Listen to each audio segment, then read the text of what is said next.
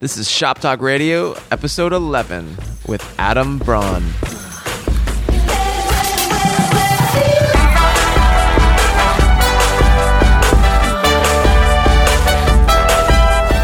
Welcome to Shop Talk Radio. I'm your host, Nick Onken, and on this show, we bring you inspiring guests to dive underneath the hood of the creative entrepreneurial lifestyle to bridge the gap between art, commerce, and inspiration.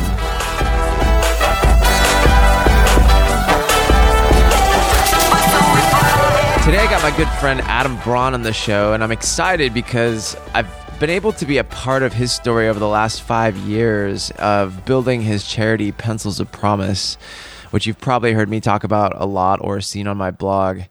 I met Adam through a mutual friend, and after a couple of beers, we set off to what has become a very synchronous partnership. As we talk about later in the podcast, one thing I saw in him when I met him was this rare mixture, a bleeding heart for the cause and an amazing mind to build a business. He really appreciates branding and photography, and I saw that in him, which is a big reason why I decided to be a part of what he was doing. He soon invited me to come to Laos to shoot the branding imagery at the very beginning for the organization when he had built one school. And now fast forward five years later, we just got back from Ghana together where we celebrated the groundbreaking of the two hundredth school. I feel so grateful to have been able to be a part of the organization and the movement that he's created. Adam's new book called The Promise of a Pencil comes out this week, and I'm excited about the release. Not only is it an amazing one about finding your purpose, but there's thirty lessons and stories on how to do that. And his story is great, especially if you find yourself in a place where you're searching for your purpose. So check it out, shop talk radio dot com slash E P eleven. Adam really discovered his purpose after he was on the Semester at Sea boat, which was hit by a sixty-foot wave, and they barely made it alive. Now he's living life with purpose, and it's the most fulfilling way to live. I always describe Adam as the guy you talk to for five minutes, and you want to go change the world. He's a highly inspiring individual and is on a mission to create a new space at the intersect of the nonprofit and for-profit space he calls For Purpose, which we talk a little bit about in the podcast. So get pumped to want to get off your butt and go change the world. Here we go. Don't do the right. Yeah. Uh. Don't do the right. I don't know how I feel. Somebody tell me what's real. Awesome. So we got Adam Braun in his house today. How are you, Adam? I'm doing well. Awesome. Well, thanks for coming on. My pleasure. Yeah, let's just get started. Kind of give us a little background, uh, where you're from, uh, what you do, and, and what you've started, what you've created. Yeah, so uh, I I was born in New York City, but I grew up uh, in the suburbs in Connecticut. Um, my parents just didn't want us getting raised inside of an urban environment, so they, they moved us out to, to Connecticut uh, when I was about four or five years old, I think. And I uh, grew up because of the, the environment that I was in. The, the town was, was Greenwich. And so um, my parents were a dentist and an orthodontist, but a lot of my, my friends' parents were um, bankers and hedge fund managers or working in various industries, commuting in and out of the city. And I was just really interested in um, the financial sector because of that, just because... Mm. Um, you know, I think kind of in the late eighties, Wall Street was like this really cool thing, at least to me it was. And um, I played a ton of sports, but the, the competitive side of me from sports and the recognition that I was a pretty good math student intersected with this idea that uh, you could work on Wall Street and ideally make a ton of money. And so um, I started working at hedge funds when I was sixteen, and then I started working at fund of funds when I was nineteen, and went to uh, to Brown University and was playing basketball and kind of had this this. you know, what seemed like on paper, at least to me when I was a kid, the life that I would want as a college student leading into um, a career in finance, and uh, went on uh, this program Semester at Sea when I was twenty-one, and our ship was hit by a sixty-foot rogue wave about eight hundred miles from land. Jeez. Yeah, it was pretty wild, and it, it not only was this kind of certain death experience, but it, it forced me to reevaluate everything in my life. I think when you uh, suddenly feel like you're at the end, you immediately reflect back on everything previous to that and kind of ask these big questions like, why am I here more than anything else? Why, you know, what what purpose has my life served? Yeah. Um, and out of that, I, I became obsessed with this concept of purpose, uh, individual purpose, and kind of understanding the meaning of your own existence. Um, I, I don't think it's like a random act that suddenly yeah. this incredible world that we all experience um, unfolds in front of our very eyes and that we're a part of it. I feel like it's, for one reason or another, um, by design. And so I really started to, you know, kind of look at everything from a deeper perspective and figure out, uh, or at least try to figure out, why am I here? And uh, I had a habit of asking one kid per country, what do you want most in the world? As we would travel to the, the countries that we backpacked through on Semester at Sea. And in India, where the poverty was the deepest and the most devastating that I'd ever seen in my life, there was a young boy who uh, was begging on the streets. And so he was the one child asked, in that country, what do you want most in the world?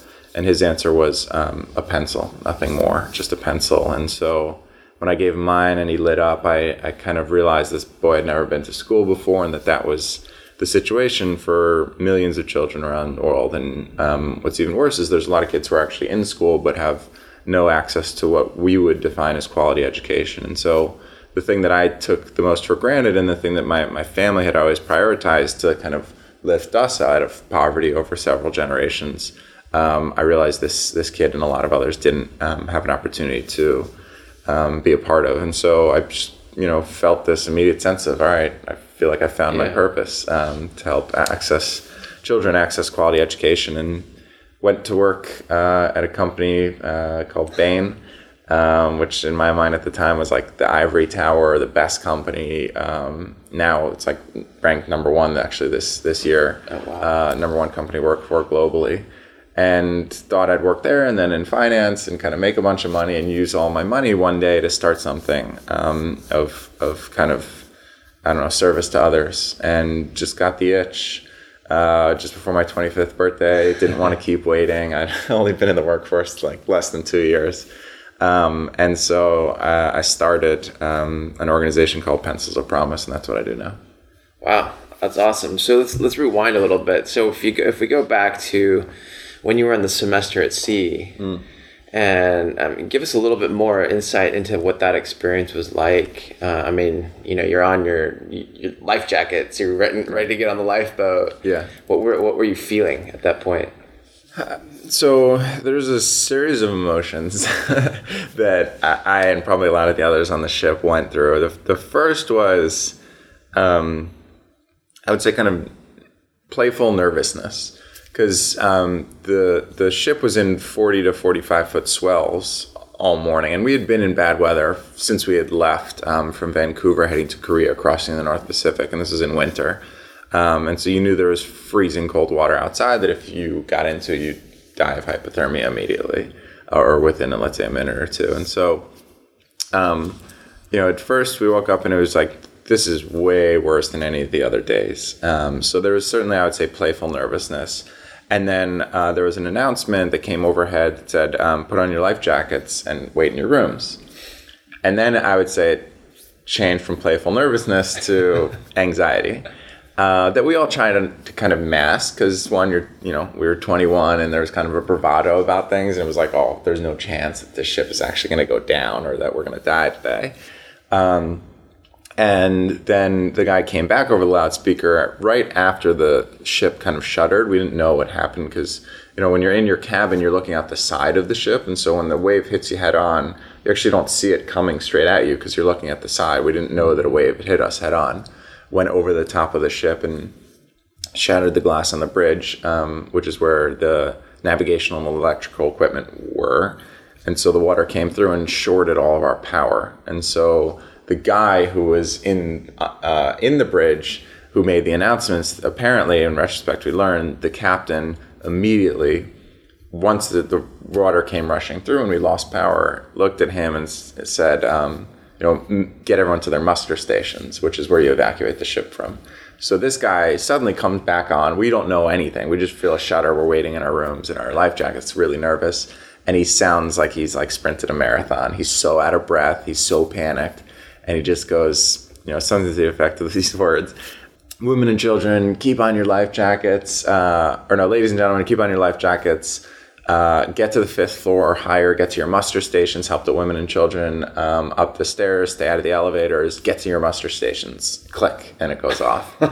And at that point, it, it was um, terror. Like, that's the only word. I mean, it, it, we knew at that point it was like something horrific just happened and this ship's going down. And, you know, you go to your muster stations to evacuate the ship from. And so there's only one reason to get to your muster stations is that this guy knows something, and it's that our ship is going down. And so um, that was the worst feeling I've ever had in my life. I mean, it felt like my heart physically dropped into my stomach, like somebody had kind of knocked the wind out of me. Um, and it was just... I, I don't know, it's the type of feeling that leads to mass hysteria. And so that was terrifying. But about thirty seconds later, when I really started to kind of, you know, you, you're to some degree, like they say, your life flashes before you. I can't say that like imagery flashed before me, but certainly there was a feeling of my life flashing before me. And that it was coming to an end very shortly. And I, you know, kind of went through uh, the spiritual questions, I guess, that you would ask like a higher power. And through that, I just felt this total stillness about thirty seconds in, and it's hard to explain, but just an absolute confidence that um, now wasn't my time, that I wasn't meant to perish mm. on the ship. And I felt totally at peace, and it was like this knowledge that I, I, truthfully, it was knowledge that I had more to do than to perish as a twenty-one-year-old at sea. Yeah. And so um, I actually changed into swimming gear because I thought the whole ship was going to go down and everyone was going to die. But I now knew that I wasn't dying. So that meant I must be surviving in this water somehow. And so um, off of that, we went upstairs and there was kind of, you know, prayer circles and people crying and screams. And, you know, the ship was listing forty-five degrees. It would tilt fully on one angle and everyone goes sliding past you and you'd hold onto a pole and or a person, and you'd hear screams and, you know, broken glass and broken plates and all that stuff. Um, and that lasted for about four hours, five hours. Oh my so God. That was terrifying too, but um, you just had to have faith that you were going to make it through. That's crazy. So, I mean, did you, what, you know, you asked those questions. I mean, mm. did you feel, even if you were to die at that point, were you, did you feel like you were satisfied with it, with your life at that point? Um, No. uh, I mean, I think most people I find with um, really, really high ambitions, those ambitions have been there since they were a kid, and they come through in different ways. They they might come through in someone wanting to be the top ballerina in your second grade ballet classes, or be the captain of your basketball team when you're in middle school, or you want to get straight A's for every subject that you're in. Yeah. Um, and those those ambitious characteristics, those those personality traits, I, I really don't think that they go away. I think they just trail behind whatever accomplishment you get to.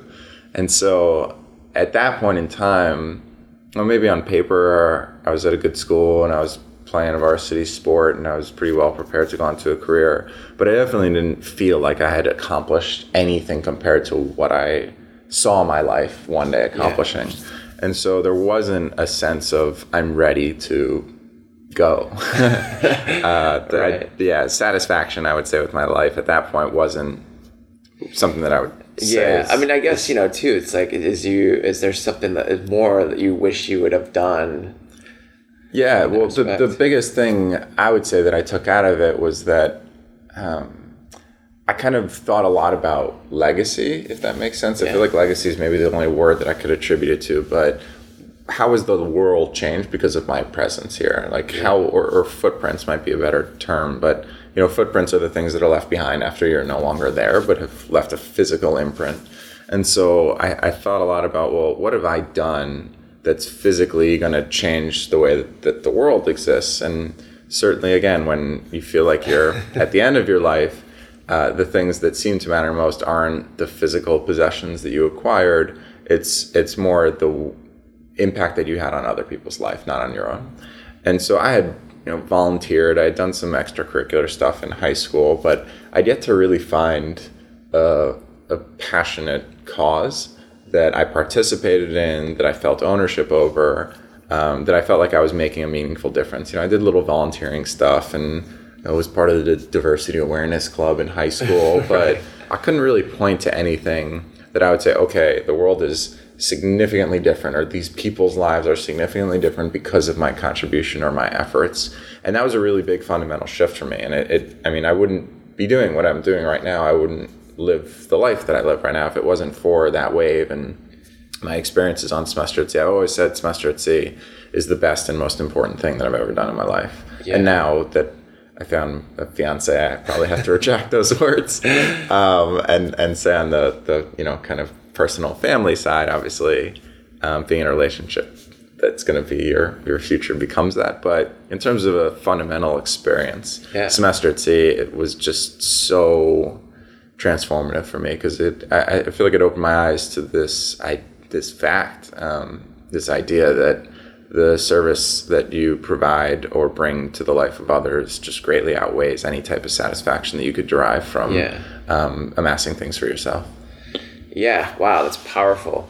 I mean, so like now when you were, when you, when this light bulb went off that it wasn't your time, mm.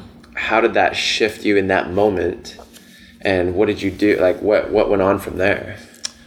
So, as I said, in the in the moment, it made me put on swimming gear because I knew it wasn't my time, and I knew that, that there, I mean, it was certain that the ship was going down. If you were on the ship, you felt like we're in the midst of something, and the ship's going down. So, this kind of blind, delusional sense that, all right, everything in the world seems one way, but something inside of me is telling me that my experience is enabling it to be different, or that it's going to be different. Um, led me to put on swimming gear. And and I feel like that as a kind of theme has probably been pretty consistent throughout my life ever since then. Because mm. uh, now obviously, uh, you know, I'm an entrepreneur, and I think that a lot of entrepreneurs have that same delusional idealism about how, um, their experience when compared to what the rest of the world is telling them. Yeah. Uh, you know, you have all these indicators that this idea is not going to succeed, because if it was going to succeed, somebody would have done it previously. Yeah. Um, but you have this internal voice that's telling you, oh no, it's going to succeed, but only if you personally go ahead and do it uh, in the way that you believe is it's best suited to come to life. And so I think I gained this strange sense of uh, confidence yeah. out of the experience. And you, you also recognize how kind of fleeting life is. You almost have a better sense of your own mortality. Yeah. And, you know, within kind of Buddhist doctrines, the whole concept is you die to your desires, and in doing so, in giving up these desires, you actually become fully alive. Yeah. And that really started to resonate with me, uh, this idea that, um, like, when you recognize, I guess, how these kind of desires are are fleeting, and then you dive into kind of deeper um, ambitions or, or deeper uh, connections, you know, whether it's through relationships with other people or the things that you're working on, that it makes you really come alive, and that, you know, you only kind of have one shot at this specific life, so you might as well make the most of it. And it, to some degree, I think it really made me uh, fearless.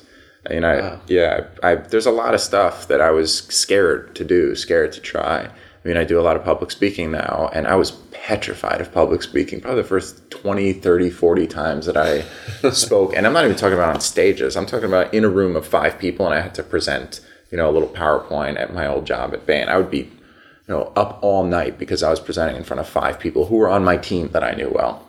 Wow. And so there was still this part of me that just said, you got to get through this, you got to get through it. And I think that kind of fearlessness is derived from that uh, that wave experience where I kind of saw the end of my own line and then realized that it was actually going to be moved out a lot further, but only if I kind of took control of, of my own path. Yeah, that's crazy. I mean, not a lot of people get in that situation with a, with a near-death experience. Mm-hmm. It's got, it's got to be powerful. It is. I mean, I've, I've, I'm appreciative that it happened, but I hope it only happens once. yeah, yeah, I can totally understand that. So after that, I mean, I'm, you know, you went into this area, this space of, of finding your purpose. Was yeah. this like something that it was just like a kind of epiphany that just happened, or was it something that gradually you found over a certain amount of time? So it, it happened over a period of time, but I feel like I was searching for it. I was seeking it out as the number one priority in my life for several years. And what I found was that I felt most comfortable, happiest, and most alive when I was backpacking. Mm. So right after the, the wave happened and we went to these different countries, we had the opportunity to backpack for four to six days, um, just completely independently. And I'd never experienced truly independent travel, let alone being in the, and I'd never been in the developing world either. And I loved it. I mean, it was just so exciting. It was so thrilling. And the human connections that I built were so meaningful. I mean, the little interactions with the woman at the little, you know, stand by the bus stop uh, in Ecuador that I would sit and talk to for thirty minutes. It just, it made me feel good. I knew that it made her feel good. And I, I just kind of loved that human element to it. And there was just a kindness and a dignity that I experienced in the developing world that was unlike anything else that I'd ever um, seen. And so I loved traveling, and I became obsessed with Uh, essentially taking the little money that I could earn when I was home, and, you know, whether through holding three jobs at one point in time uh, simultaneously or starting little entrepreneurial ventures. And I would just take those funds and get a one-way ticket um, to like Ecuador or Thailand, or, or not one way to Ecuador. The first one was to Guatemala, and I backpacked from Guatemala all the way down to Argentina and Uruguay and all the way back up wow. over four months. And, uh, you know, spent the summer backpacking through partially Europe, but the European side wasn't as thrilling for me as the developing world side. Yeah. So I immediately went over to Southeast Asia um, for three weeks. And uh, so I just spent all this time traveling, and, and I really I adopted this mantra, um, tourists see and travelers seek. And I really took a lot of pride in the fact that I was a traveler, not a tourist. I hated this concept of like, oh, what are the tourist spots? I was like, I don't know. I, I'm a traveler. and uh, so I, I liked kind of peeling back the hood of, of cultures. And I didn't go to museums. I didn't really go to churches or mosques or synagogues. I, I asked people to invite me into their homes. And I'd go into these rural villages and spend days living with people in their communities. Um, and I, I just... found that I felt closer and closer to my sense of purpose the more time that I spent in those environments. And uh, then came back and, and started working at, at Bain. And strangely, I, it still felt like I was fulfilling my purpose, because I knew that I was uniquely positioned to work in these really high levels of finance and business and consulting, um, but that I could use all of those kind of hard skills to apply them to a kind of humanitarian mission. Which was rarely, which is rarely done. Usually people kind of focus on the business side for a lengthy period of time and then use their money to help. And I felt like I could use business skills to actually help um, when I would either participate in an organization or start one one day.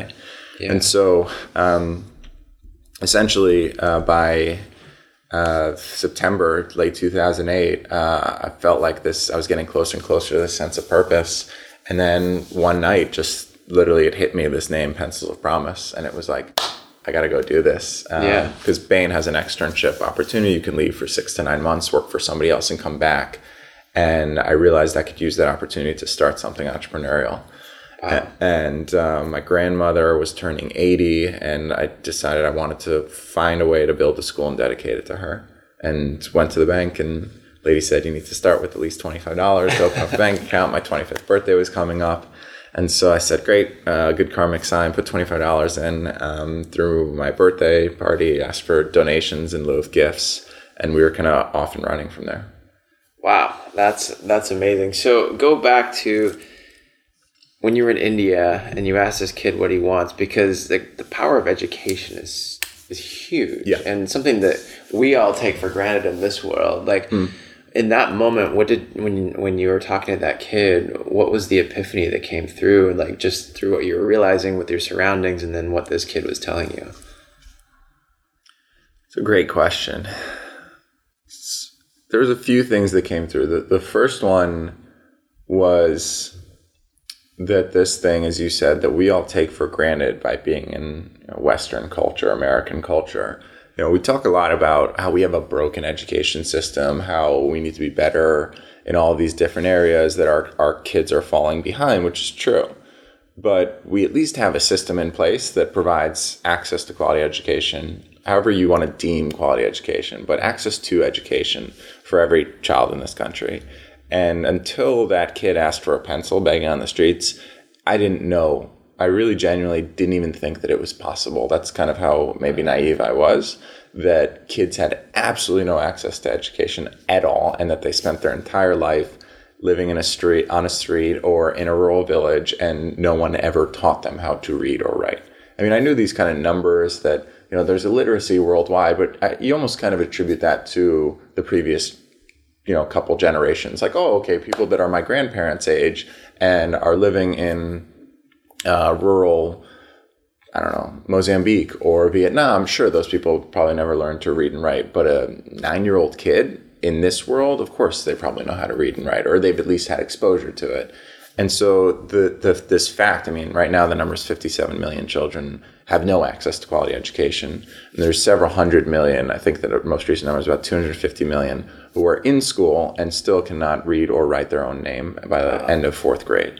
So um, as much as there's like huge numbers, seeing it as one kid, one individual, it just drove it home in a really powerful way.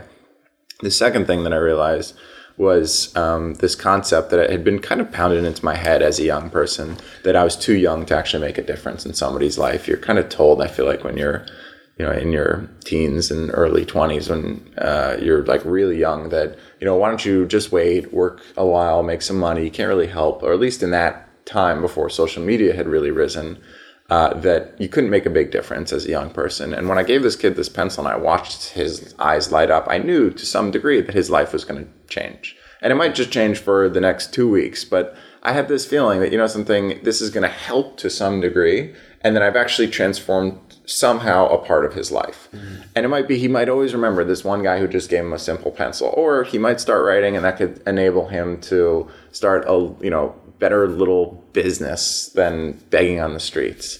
And uh, truthfully, I don't know. I wasn't able to stay in touch with him, but I could just see in his eyes that somehow this was going to change his life. And so this idea that young people can't change lives completely evaporated for me. Yeah. And so those two things together were really the kind of drivers for starting Pencils of Promise.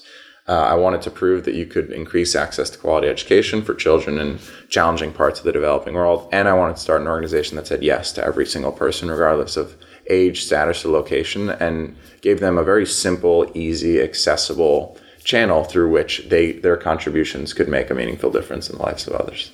Wow, that's amazing. And it's it's amazing that, you know, like, the power of education, even in the in the things that we don't even think about, like hygiene and basic things, yeah. how that's a catalyst to change the world and, and rid the world of so many other things.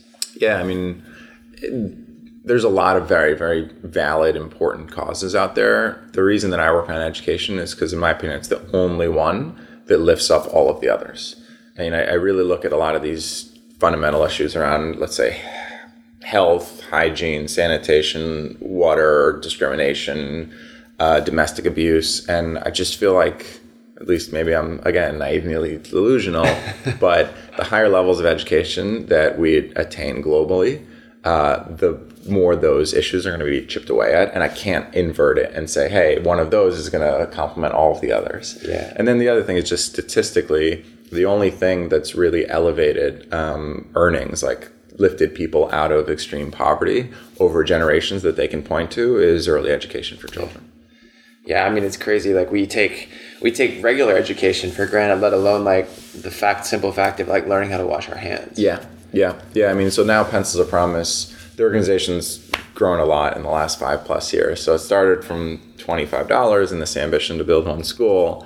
And the cool thing is, you and I met back then when yeah. we had one school. I mean, you came out with me to Laos to, you know, photograph at that point in time the opening of our second school. And if you remember, the school wasn't even done yet. No, yeah. I mean, the, the photos are like a school halfway under construction, but they held the opening ceremony before it was even completed because they were so excited.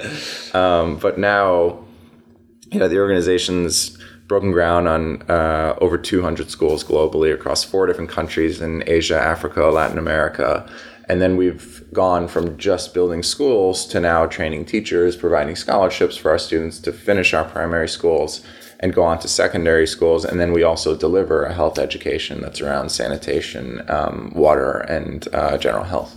Wow, I love that. Yeah, I mean, that was that was a trip of a lifetime. I mean, yeah. we, you know, let's kind of get let's get to the beginning of Pencils of Promise, because, you know, I've, I've always loved Pencils of Promise, and it's been, for me, one of the biggest things, biggest charities that I can get behind mm-hmm. because of the sustainability aspect of it, because of, just, I mean, your passion. I'm always, whenever I tell my friends about my friend Adam Braun, I always describe him as the guy that you talk to for five minutes, you want to go change the world. And I love that. And I love that. So, you know, when you started Pencils of Promise, you know, with that, you know, you, you threw your birthday party. So just kind of jump into that. How did that transpire? So I had been, I'm born on Halloween. Uh, and so it makes for a really good time on a birthday. Uh, and again, when you think about purpose, it's like, there may be a reason that I was born on Halloween, which enables, uh, a, you know, a kind of convening space for people to come out and want to celebrate. And so when I started the organization, it was late two thousand eight. Um, it was three weeks after Lehman Brothers declared bankruptcy. I mean, it was a terrible time to try and get philanthropic capital in this city. And so, um, you know, people were like, why are you starting a nonprofit now? And I, truthfully, I, I wasn't trying to raise big money from wealthy people. I wanted to do it with young people and in small donations. And so um, I had been using my birthday party as a fundraiser for different organizations since my twenty-first birthday. So people almost like looked forward to it as this kind of Halloween party to come back together. And so I asked people to give twenty bucks. Some people gave twenty-five for my birthday uh, at the door. And we had about four hundred people come out. And so we raised eight thousand dollars um, just off of that one event. And I met a bunch of people there um, who said, look, I'm, you know, I saw the Facebook invite. I read about your organization uh, literally in the Facebook invite because we had no website. We had nothing else. They just saw the name Pencils of Promise. I mean, I had opened up the bank account a month earlier. Like, we literally had nothing um, except with some paperwork. And uh, they said, I want to get involved. And um, I started meeting with people, doing what I called coffee chats, although I don't drink coffee. And so I drink water with people. And uh, I found there were all these young professionals who were interested in feeling ownership, like feeling connected to an organization that really resonated with them. And in particular, there was one girl, Mimi, who um, was just so passionate about it and was like, I work in real estate, but I have all these relationships with potential sponsors for our, our next event. And I was like, what do you mean next event? I was going to have people at my apartment for New Year's and maybe like put in some money from my little savings to build the first school. Like, you want to be a part of this too? And she clearly had the same passion that I had. And so I realized that this could be more than just my personal project to build a school during my kind of sabbatical from work, that it could actually be an organization, the one that I dreamed of starting in my forties or fifties, and I could start at the age of twenty-five. And so Mimi helped me, as well as a bunch of really good friends, organize a masquerade. And that was like about sixty dollars a ticket, and six hundred people came to that. And wow. So we netted like more than twenty thousand dollars from that. And then with that, and then I, I used the leftover Uh, drinks to have people at my apartment for New Year's, and kind of gave them options, give whatever you want type uh, type of thing. And we raised more than thirty thousand dollars in the period of three months, um, which I knew was enough to build at least the first school. And so I started emailing and just kind of like, how the hell do I build a school in a rural part of the developing world? I, I would start with a partner who's done it before and try and learn from them. And I was really obsessed with building the first school in Laos because I'd fallen in love with Southeast Asia, and Um, Laos and Myanmar, the two poorest in Myanmar, politically you couldn't even get into at that point yeah. in time. And I found this this organization um, that was run by uh, a couple out of, uh, they lived in New Jersey and they worked in New York City. And so we got together after work one night and they explained it to me, how they worked. They worked in the exact region I wanted to work in. Um, and they had a model that I liked, and uh, left Bain and went for four months out to Southeast Asia and worked on the ground with their coordinator, who introduced me to the education ministry, started meeting other N G Os and charitable um, organizations out there and just learning. And from there, um, kind of the ambition grew from not just one school to the second, to the third, and uh, eventually decided to leave Bain to work on it full time. Wow. And now that's one hundred sixty schools at this uh, point after five years? So, so yeah, we've, we've opened, so the truth is we're breaking ground on a new school about every ninety hours. It's insane. Yeah, it's it's pretty crazy. And, and because they take anywhere from kind of two and a half to four months to actually complete, um, we'll essentially like open a new school almost every other day, uh, sometimes every, you know, fourth day or something like that. But, um, you know, assuming that this comes out in the time frame that, uh, that I can generally see it coming out. And by that time, we'll definitely have broken ground on two hundred schools. Wow. Wow. And when do you, when is that supposed to be? Uh, so that'll be within a month from, from that. Crazy. Yeah. I love it. It's a, it's such a privilege and an honor to be such a, to be a part of such an amazing organization. And oh, well. You you really are a big part of it. I mean, I don't know how many people know the full backstory, but hopefully to anyone that listens to this podcast, uh, Nick was really like one of the first five people to um, take a leap of faith on behalf of the organization, and had multiple shoots that he had been offered in Brazil and turned them down to um, pick up his own flight, because we didn't even have money to like, I didn't have a salary. I was paying out of pocket for flights, and Nick flew himself out to uh, to Laos and rode a motorbike with me and Leslie, who was our first hire, um, out there um, to photograph our, our schools in the earliest of days. And your book was coming out then, and I was blown away that you're, you know, you built this career of incredible photography, but your um, opening gallery, right, and your book event uh, at that Chelsea gallery was exclusively the Pencil of Promise photos, which was really incredible. So I appreciate that. I mean, this organization Uh, would not be where it is if it wasn't for you. So uh, thank you. Well, thank you. And I mean, I guess that, so that, I mean, that really actually segues into like my next question or next, next idea is that when we met and we met over a beer and we just like pff, rambled yeah. for like an hour, like super connection. Mm. And we, uh, you know, the thing that I saw in you that I really appreciate is that you have an immense sense of business, mm. but also a bleeding heart for the cause, which is I, which for me I see is like the the two elements, the big elements of being able to grow and develop a charity. Yeah. Um, what you know? How has that helped you in building Pencils of Promise from your side? Yeah, I mean, I had exposure to both sides independently, so I, I spent all this time in the developing world witnessing really passionate people work on causes that they had devoted their lives to, but I witnessed those individuals, um, when they lacked for-profit business acumen, which truthfully most of them did if they were living in the field, um, their organizations couldn't scale, they weren't run efficiently, and the type of impact that they wanted to have was incredibly limited because of their inability to grow a kind of a business sense around the organization. And then I saw the other side, which was really savvy business people try to come in and help out on issues that they cared about and were passionate about.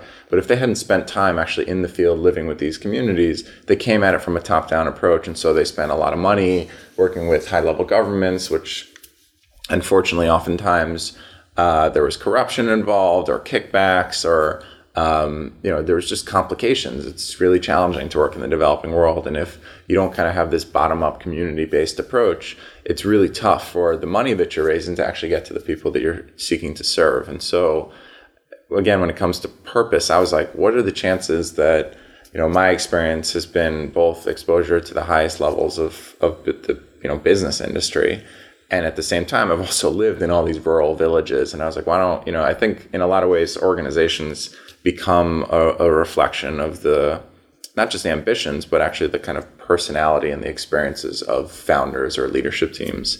And so, you know, that I was kind of like half um, businessman, half backpacker. And so the organization became very directly, I would say, a reflection of that. And it was really important to me that we we have the sensibilities to understand how to work directly with people on the ground and empower locals and, you know, give them the opportunity to self-educate, but hold the organization accountable to the um, not only transparency, but the commitment to results that I had learned from the for-profit space. Mm. And ultimately, I mean, I, I call that a, a for-purpose organization. You know, the, the term nonprofit does a real disservice to the industry, because I don't wake up ever and say, oh, I really want to not profit today. And I don't think the organization has any ambitions of not being profitable. You know, that's a byproduct of our tax status. We're a five oh one c three organization. And so we are a not-for-profit by tax status, but that's not our business model. Our business model is to increase the social um, return that we're able to, to bring to people that give us contributions and the people that we um, seek to serve in the field. And so I like the term for purpose a lot more than and than nonprofit. And I feel like it's reflective of an organization that has the um, head of a great business and the heart of a great nonprofit. Yeah. No, totally. I mean, that's that's amazing. So, like, what would you give, you know, if somebody wanted to, you know, I get a lot of people ask how, like, starting a nonprofit, like, what advice would you give to people that want to start a nonprofit or for purpose for that matter? Yeah. Yeah. So, well, one, I just wrote a whole book about it. Perfect. Yeah. So this book uh, called um, The Promise of a Pencil, How an Ordinary Person Can Create Extraordinary Change is really, um, first and foremost, it's the, the personal narrative of going from, you know, really, uh, I, I would say, ambitious, driven person um, interested in finance to starting uh, now a high-impact organization that's grown and scaled pretty significantly. But um, I wanted to write something that wasn't just like an inspiring story.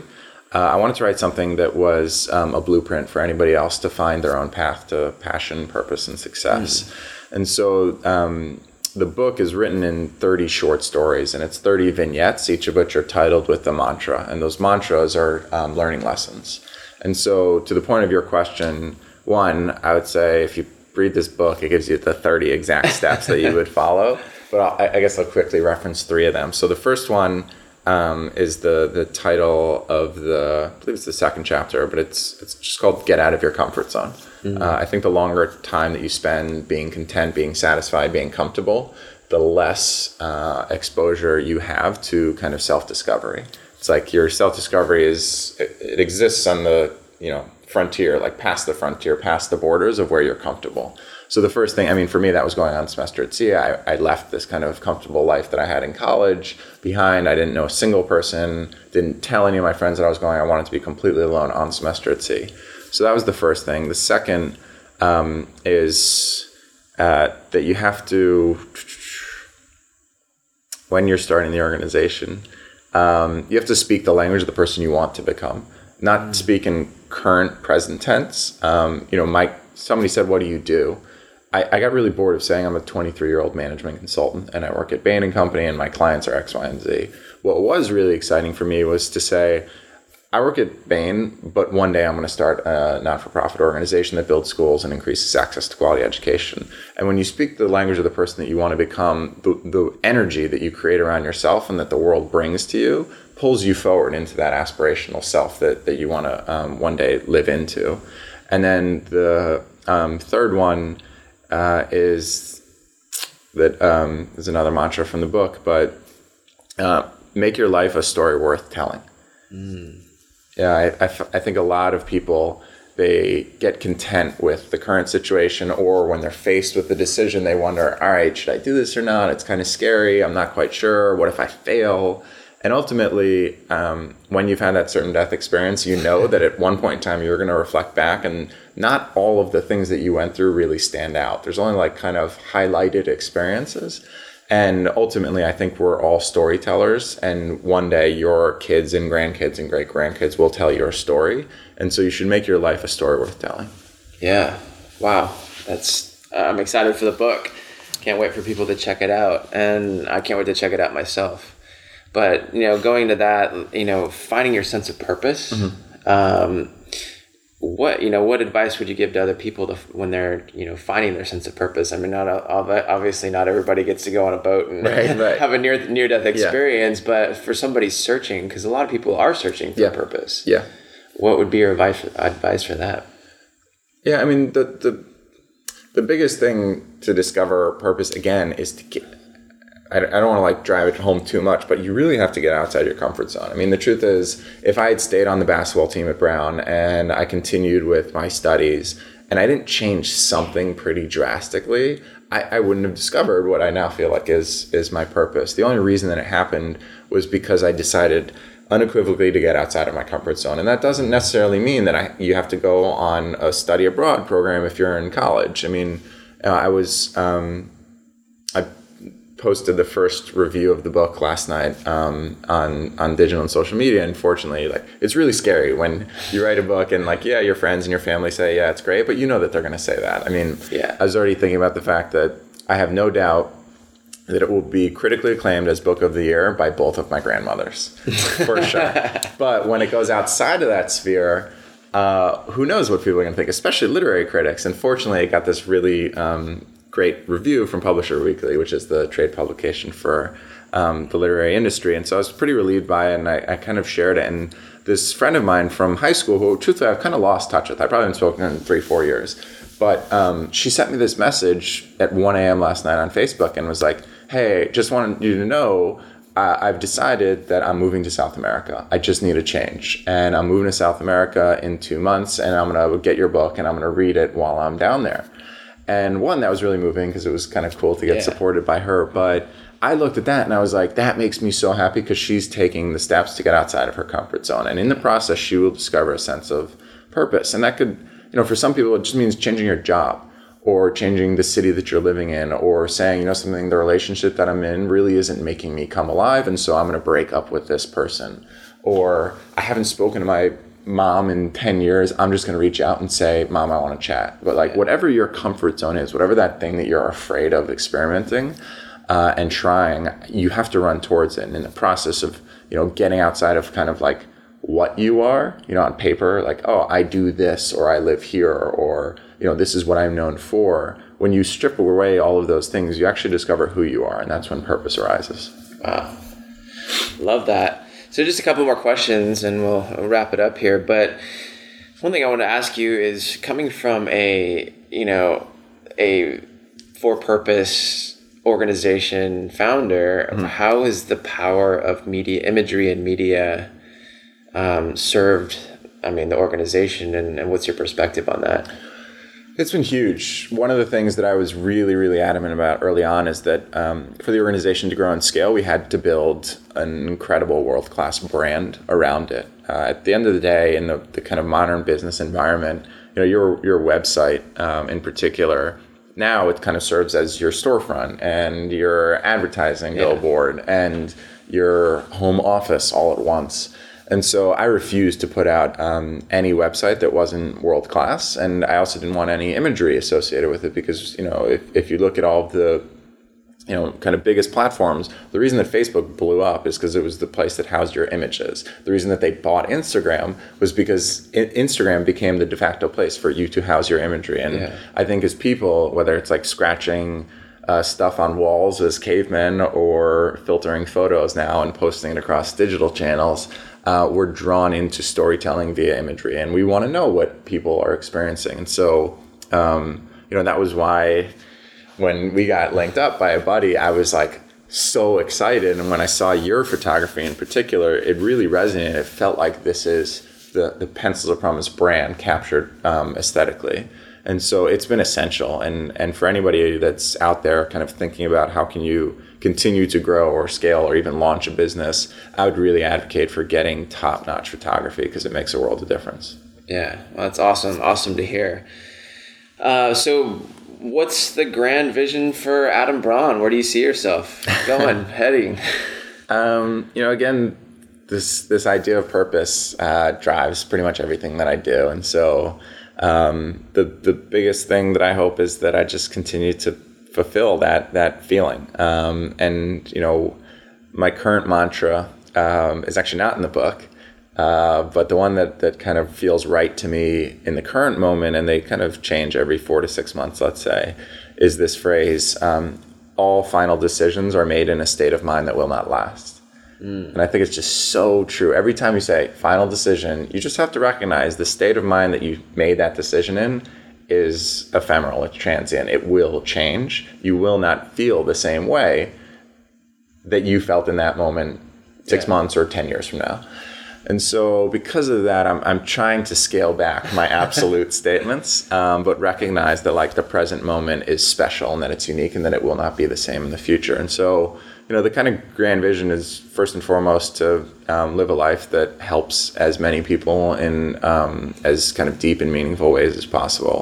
Yeah. Uh, and then off of that, I ideally start to uh, educate and mentor and help others to find their own sense of purpose, because I know how challenging it, it is. Yeah. And finding mine was like this really lucky, you know, although you kind of hopefully make your own luck, but it's something that I, I feel like I almost um, am so grateful and fortunate to have discovered. And now I just want to help other people find theirs as well. Wow. I love that. So what does live inspiration mean to you? Mm. Live inspiration to me is, is uh, living your truth for sure. I mean, I think one of the most inspiring things for people is seeing authenticity out of others. And so um, live inspiration in my mind is is not like trying to do things that are outside of who and what you actually are, but uh, I think living with with authenticity and living your tr- you know living your truths uh, becomes living inspiration. Awesome, love that. Well, I mean, there's so much more, but you've you've inspired me today, and I'm I'm super excited. So where can we find you on the interwebs? Uh, Two places. Um, my personal website is w w w dot adam braun dot com. Mm-hmm. Um, and then the organization's website is pencils of promise dot org. And then if you want to pick up the book, it's on Amazon uh, called The Promise of a Pencil. Awesome. And if somebody wants to get involved with Pencils of Promise, how would they go about doing that? You just go straight to the website, and everything is incredibly easy and accessible there. Um, and then kind of the three things that we've really found resonate with people is, one, you can uh, donate your birthday just like I did. Go on, create a campaign, um, and ask for donations in lieu of gifts. The second thing is taking on any type of personal challenge. You know, we've had people run half marathons, marathons, uh, triathlons, um, everything from like, you know, just crazy personal um, challenges. Uh, and then the third one is you can uh, decide to honor a loved one or a family member and set a goal around it. And so Uh, our numbers are, are really accessible. I mean, it's twenty-five dollars to educate a child. Uh, it's about five hundred dollars to train a teacher. ten thousand dollars builds an actual classroom, and twenty-five thousand dollars builds a whole school. Love that. Well, thanks for coming on. Thank you, Nick. Awesome. Thank you so much for checking out today's episode of Shop Talk Radio and joining me as we dive underneath the hood of the creative lifestyle. Again, I am your host, Nick Onken, and if you enjoyed today's episode, then go over to iTunes and leave us a good review so that we can spread the word and inspire even more people in the world to live inspiration and share their inner creativity. Also, we'd love to see where you're listening to the podcast, so snap a photo on Instagram, hashtag LiveInspiration, or tag me at Nick Onken so that you can inspire other people to listen wherever they are at. But beyond this, check out Nick Onken Shop Talk dot com to read articles on creating the creative lifestyle, anywhere from emotional intelligence to any other aspect of creative entrepreneurship. I'll be also posting up editorial content in the form of visual essays that I get to create with my photographic eye and my craft and my career. Uh, but most of all, you get to join the underground creative community that we're creating. So thanks again for joining us. Now go share your creativity with the world.